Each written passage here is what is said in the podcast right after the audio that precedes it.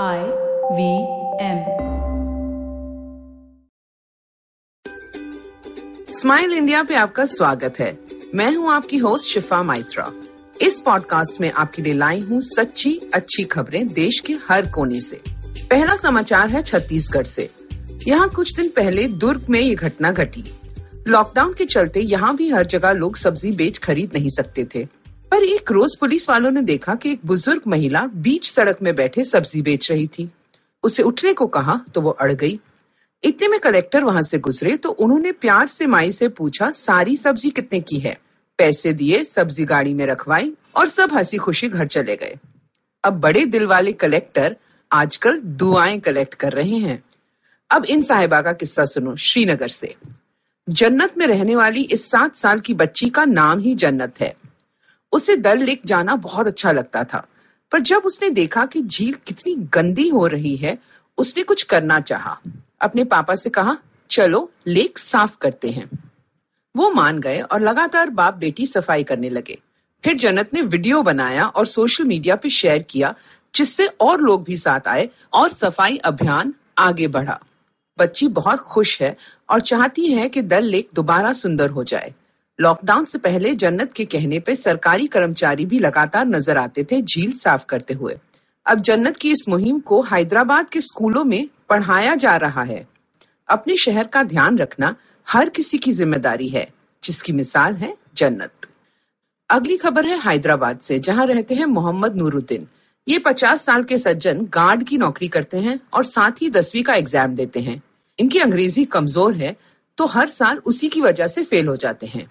तैंतीस बार, जी हाँ तैंतीस बार परीक्षा दे चुके हैं और नाकामयाब रहे।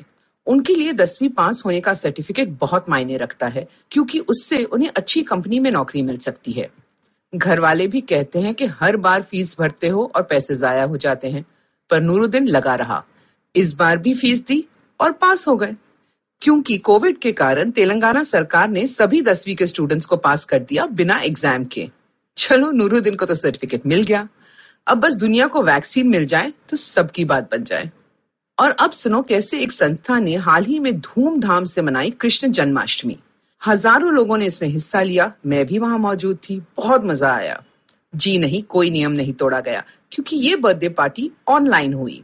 वैक्टेल्स एक संस्था है जो बच्चों के साथ काम करती है, उन्हें इज्जत देती है। यहाँ बच्चे आकर कहानियां सुनते हैं, सुनाते हैं, पेंटिंग करते हैं, नाटक रचते हैं और अपने साथ हर बार कुछ सपने, कई खुशियां लेकर लौटते हैं। पहले ये सब एक जगह मिलते थे, पर फिर लॉकडाउन के कारण आजकल सब कुछ जूम कॉल्स पे होता है। इन कॉल्स पे बहुत से बच्चे आते हैं और कोविड योद्धाओं के बच्चों के लिए फीस माफ होती है। वैक्टेल्स में सब धर्मों के त्योहार मनाते हैं।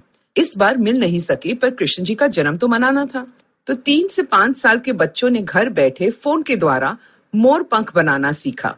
सब ने गाने गाए और कहानियां सुनी श्री कृष्ण की कहानियां एक नए अंदाज में। बिना कोई पैसे खर्च किए बच्चों और बड़ों ने इतनी मनोरंजक शाम बिताई कि मुझे तो लगा कि हाँ भाई, बिना बाहर जाए भी त्योहार मनाए जा सकते हैं। वैसे हमारी एक और परंपरा बहुत अच्छी है जो मैं आपसे बांटना चाहती हूँ। जब भी मेरी दादी कहीं बाहर जाती थी तो हमेशा कहती थी, अभी लौट कर आती हूँ, कभी नहीं कि मैं जा रही हूँ। कहती थी कि आ रही हूँ से सुनने वाले की भी उम्मीद बंधी रहती है। मराठी में भी कहते हैं ये तो, मतलब मैं आता हूँ, और बंगाली में आश्ची, जिसका भी वही मतलब है।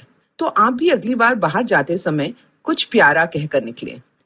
अगर आपको ये पॉडकास्ट पसंद आया तो और दिलचस्प पॉडकास्ट सुनना न भूलें आई वी एम नेटवर्क पे। आप हमें सुन सकते हैं I V M podcast app पे या I V M podcast dot com पे। आप हमें सोशल मीडिया पे भी फॉलो कर सकते हैं। हम at I V M podcast हैं ट्विटर और इंस्टाग्राम पे। और अगर आप मुझसे बात करना चाहते हैं तो मेरा हैंडल है एट शिफा माइत्रा इंस्टाग्राम और ट्विटर पे। मैं आपसे जल्द मिलूंगी, तब तक हंसते रहो और हंसाते रहो।